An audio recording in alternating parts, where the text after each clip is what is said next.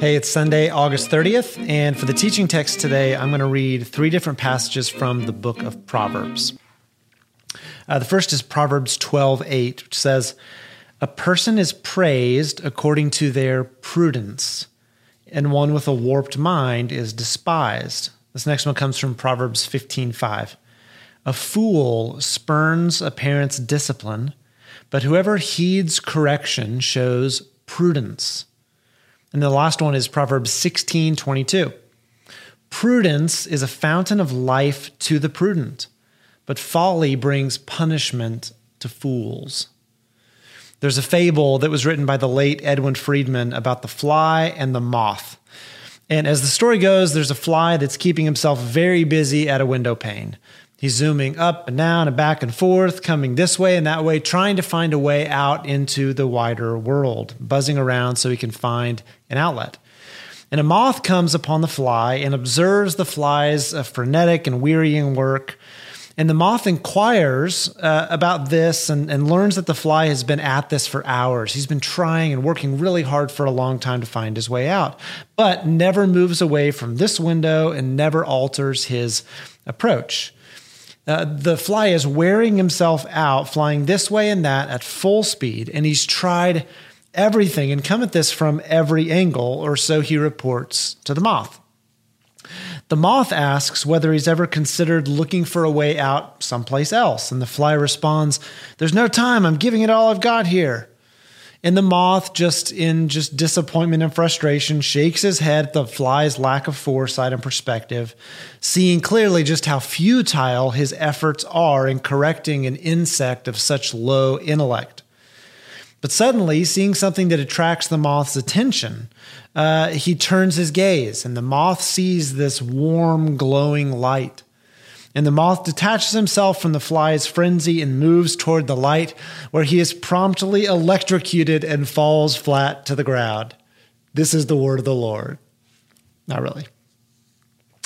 If, if you're the moth, uh, the fly seems insufferably foolish, like head shakingly clueless. Uh, but the moth is not without vice himself. The, the moth struggles differently than the fly with his own unique temptation, which is the glowing light. And while he could readily see and condemn the folly of the fly, he was blind to his own pitfall and undoing. And in this fable, actually suffers a fate worse than the one that he ridiculed uh, with the fly. What both the fly and the moth lack in this fable is prudence. And if you missed last week, I'm doing a short three week series on the critical practices and postures that are required of us as followers of Jesus to really thrive in this chronically anxious season in our city, in our state, in our country, in our world, as uh, COVID 19 is continuing to be something that we have to deal with in the United States. We're dealing with, with presidential elections. Last week, we talked about the topic of friendship. And if you missed that, I hope that you'll go back and listen. Today, we're talking about prudence. Now, if I were talking to you one on one and I asked you to define prudence, it's something that you might struggle with a bit. Prudence is not the most popular of words. Uh, some people probably rush to thinking about being prude, which is, you know, being uncomfortable or uneasy around the topic of sexuality. Uh, some people might think about prudence as being like a teetotaler, like avoiding alcohol but it has a much richer meaning than either one of these limited definitions, which is why I want to draw our attention to prudence today. Here's what prudence means prudence is the ability uh, to discipline and manage oneself. Prudence is the exercise of good judgment. It's giving careful reflection uh, to one's choices and behavior. It's the act of giving wise forethought to what will be required of a person in a given situation and a decision ahead of time about how they're going to behave. Now, the moth, though initially appearing to be the voice of reason in the fable, uh, demonstrates his own lack of prudence by giving all of his attention to trying to discipline and manage the fly's behavior, leaving little energy left over to deal with his own self destructive tendencies that people say the hardest habit in the world to change is somebody else's. The moth was trying to change uh, somebody else's habits and fell prey to his own. There's another proverb in the book of Proverbs that says, Whoever strays from the path of prudence comes to rest in the company of the dead. Very encouraging.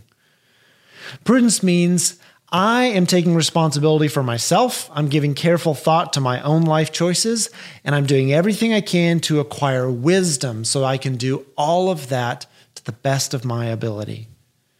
Prudence reflects the posture of a learner, a student. And prudence requires the posture of, of, of being a learner, being coachable, being uh, willing to be corrected. Henry Cloud, in his book Necessary Endings, tells the story of a time when uh, the chair of the board of this Fortune 500 company asked him to go out to lunch with the CEO. And these three together are going to correct some of the failures and misgivings of, of the CEO.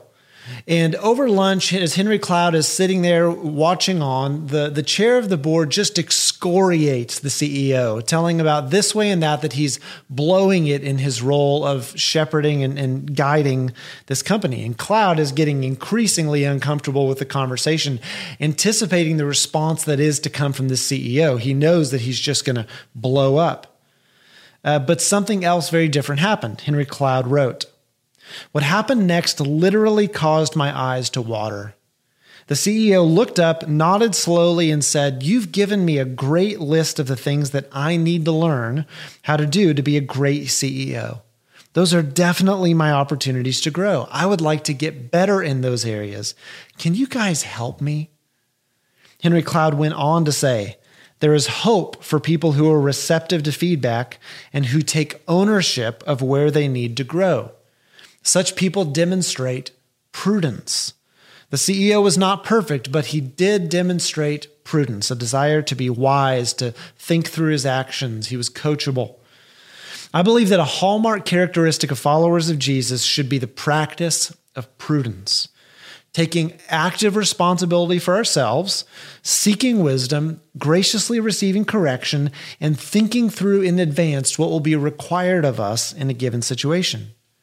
And while prudence should be a hallmark of those who follow Jesus, it often is not.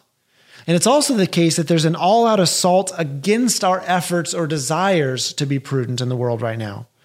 But with the help of the Holy Spirit, we will stand firm, we will stand resolved, and we will faithfully maintain our unique identity and calling as followers of Jesus, staying salty and shining brightly out there. Uh, in the next couple of minutes, I want to quickly give three practical ways this fall uh, we can resolve to practice prudence. And each of these are going to be around uh, formulated around we will statements. Three practical ways that we can resolve to practice prudence. Some of these require a little explanation, so just roll with me. First, as an exercise of practicing prudence, we will refuse to get sucked into false dichotomies by asking better questions. We will refuse to get sucked into false dichotomies by asking better questions. Now, this is really good, but, it, but its meaning is not self evident. One of the signs that we are in a chronically anxious culture is when big problems are reduced to either or choices. That's a dichotomy. It's this or that. There's no gray area, nowhere in between. So, a couple of examples. This one comes from the church world. And believe it or not, this is something that people argue about in the church world. Okay, when it comes to discipleship efforts, are we going to do Sunday school classes or are we going to do small groups? That represents an entire genre of literature within the church world. It's this or that, it's a dichotomy. Or think about what happens in our country when there's a mass shooting of some kind. Immediately, we go into the dichotomy of, well, we need gun control legislation. Or other people say, no, we need a mental health response. It's this or that, it's either or. Uh, you can think about conversations in our country right now. You're either for Black Lives or you're for the police. You can't be for both, so it seems in conversations. You're either Republican or Democrat. You're for OU or you're for OSU. You're for Dr. Pepper or you're a staunch Mr. Pibb kind of person. That conversation represents exactly zero people. Nobody likes Mr. Pibb. Uh, in each of these scenarios, uh, each represents a false and an unhelpful dichotomy, an either or. But, but, but let's be reasonable. Can anybody imagine a solution to mass shootings that doesn't involve both a mental health response and, to some degree, gun control legislation? Uh, cannot, cannot a person affirm the message that Black Lives Matter while also appreciating the difficulty and the necessity of policing? Do any of us truly believe that one political party holds a monopoly on the best ideas for how to govern our country? Uh, why do we stay in these dichotomous camps? Why do we live in either or? Well, in part, it's a sign of our anxiety as a culture.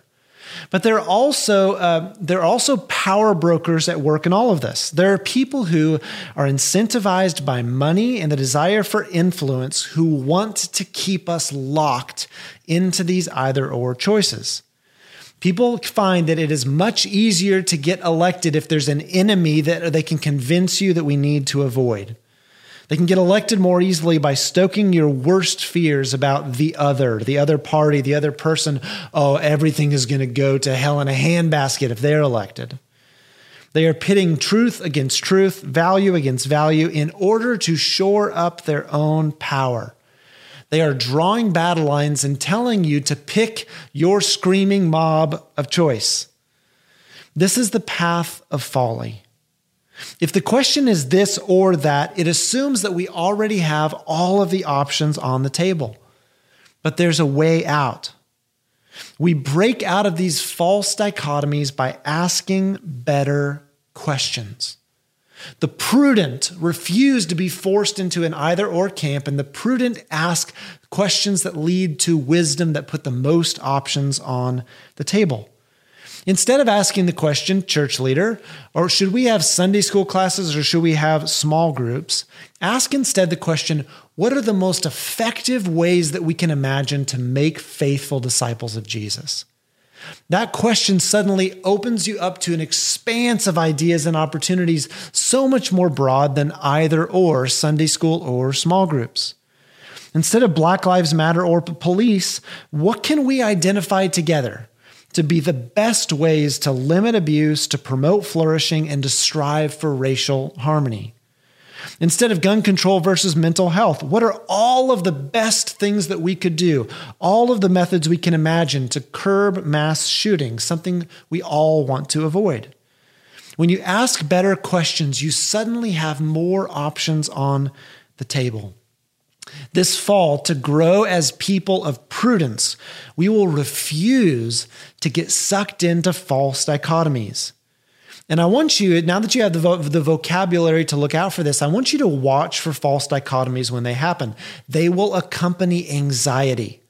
Watch for it at home, watch for it at work, watch for it in political conversations. It's everywhere, and it's a weapon of anxiety and control in striving to grow as people of prudence, refuse to take the bait and ask better questions. The second way we're going to strive to, to practice prudence together as people this fall is we will seek understanding and we will avoid making caricatures of the opinions of others. Seek understanding and avoid making caricatures of the beliefs of others. One of my good friends told me an exercise he's trying to practice this fall is to charitably summarize uh, the perspectives of people with whom he disagrees politically. Uh, rather than stripping the opinions of others of all nuance and worth, he's trying to honestly ask okay, what is it they're actually trying to say? and to summarize it in the most accurate way that represents their perspectives and also the most charitable way, not in a way that decries that we think that this is a terrible human being. It's much easier to paint with a broad brush. Oh, Republicans hate this, or Democrats just want to do this. As an exercise of prudence, avoid representing the opinions of others in the most flimsy and lazy of ways possible. Instead, seek to understand and represent their words with dignity. So disagree, but refuse to caricaturize. Turn them into this gross version of themselves, lacking nuance, uh, that, that reveals that you really don't respect them as a human being. I think as we do this, attempting to resist caricaturizing other people and representing them in a way that is charitable and as accurate as we can, I think two things are going to be really clear. One, I think we're going to realize that we actually have more areas of agreement with others than we might initially think. The other thing that I think we're going to find is that we are way less articulate about our beliefs than we realize. So we'll realize that many of us are just parroting the talking points of angry mobs, and we really haven't through, thought through this very well ourselves. This week and this fall, in your home, among your friends, in our church, as an exercise of prudence, seek genuine understanding and avoid making caricatures of other people. Don't listen to pundits who, who unfairly represent other people and do your own research. Hold your tongue, open your ears, and for the love of all that is holy, don't post crazy on social media. As I've already said, prudence is the ability to discipline and manage one's self. It's the exercise of good judgment. It's careful reflection about one's choices and behavior.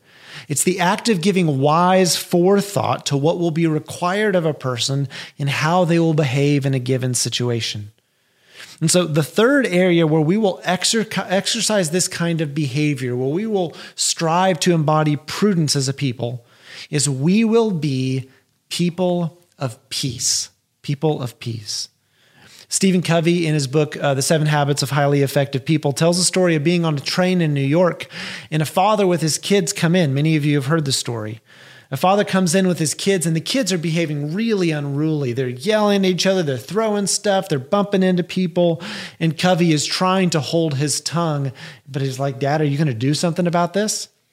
Finally, his patience, you know, runs its course. And Covey says to this dad, Aren't you going to do anything about your kids? And the dad said, Oh, I'm sorry. I guess I should do something. We just came from the hospital where their mother died about an hour ago.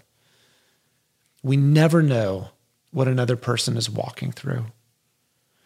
The human race has been through quite an ordeal this year. Uh, COVID 19 in our country, historic racial conversations. Many people have lost those that they love. Many people have struggled with isolation and loneliness. There's been meaningful disruptions in education and income and, and just our, our comfort level.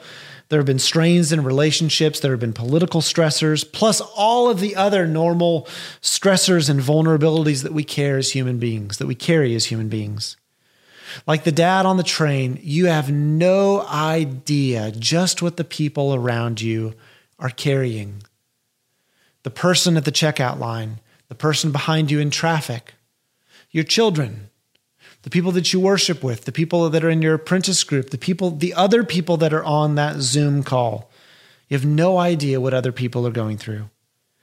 So, this fall, as an exercise of prudence, resolve in advance that you are going to be a man or a woman of peace. That you're going to be someone who de escalates crises and tension rather than f- throwing fuel on the flame. That you're going to be a person who chooses mercy instead of wrath, patience instead of frustration. You're going to be a person with God's help who gives the benefit of the doubt rather than assuming the absolute worst motivations of others. Decide now that you're going to be a person who makes the room lighter rather than walking in and snuffing out everybody else's candle.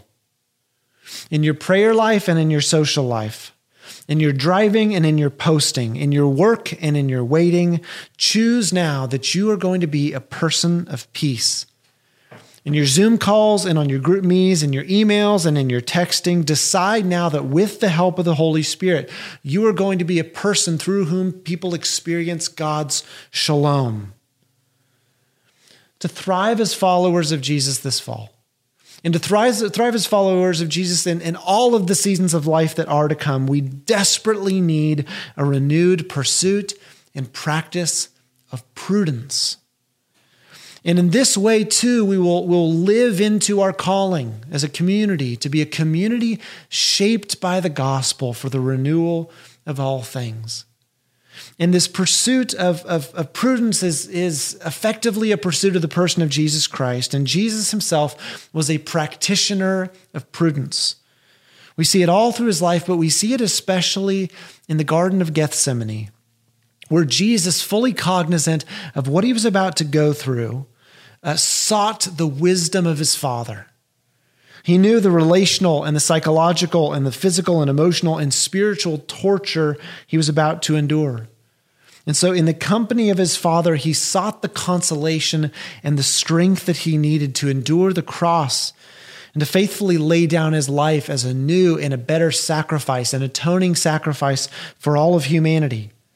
To serve as a new and better priest to make for God a new and better temple through his blood to win for his father people, men and women, into his kingdom, that we might serve as uh, ambassadors of this kingdom, inviting the world into a new and better way to live, a new and better way to think, to love, shaped not by a crown and a scepter of domination, but by a cross of self giving love. Jesus the embodiment of perfect prudence and human being, uh, sought the wisdom that he needed, the strength that he needed, the empowerment that he needed in the presence of his Father so he could endure the cross, scorning its shame. And as a result of this, he now sits at the right hand of the Father, advocating for us to follow in his footsteps. This fall, as we endure difficult anxiety, polarities, dichotomies, our ambition is to be people of prudence, to be people uh, who, who cheer one another on in meaningful friendships and together pursue our calling to be mature followers of Jesus, demonstrating to the world what we can become as Jesus regenerates and renews us individually and in community. With God's help, may we be people of prudence. Let's pray. Jesus, I pray that you'd call to mind for each of us areas in our lives where we demonstrate a lack of prudence, where we are not coachable or teachable, where we exhibit hubris and pride, where we think that we know everything that, w- that there is to know. Would you help us to be especially focused on our own need for development and to be charitable and merciful toward the development opportunities of other people? Help us to be those who give careful forethought to our actions, who reflect on our engagement, who uh, try to understand what is it like to be on the other side of us in the world. Help us, like you, Jesus, to be men and women of prudence, men and women who ask better questions, men and women who embody peace, men and women who hold our tongues. Help us, Lord Jesus, as we navigate in an election season, as we go through the coronavirus, as we as we navigate our, our networks of relationships to be people of prudence with God's help and to God's glory. In Jesus' name. Amen. God bless you, friends. We'll see you around.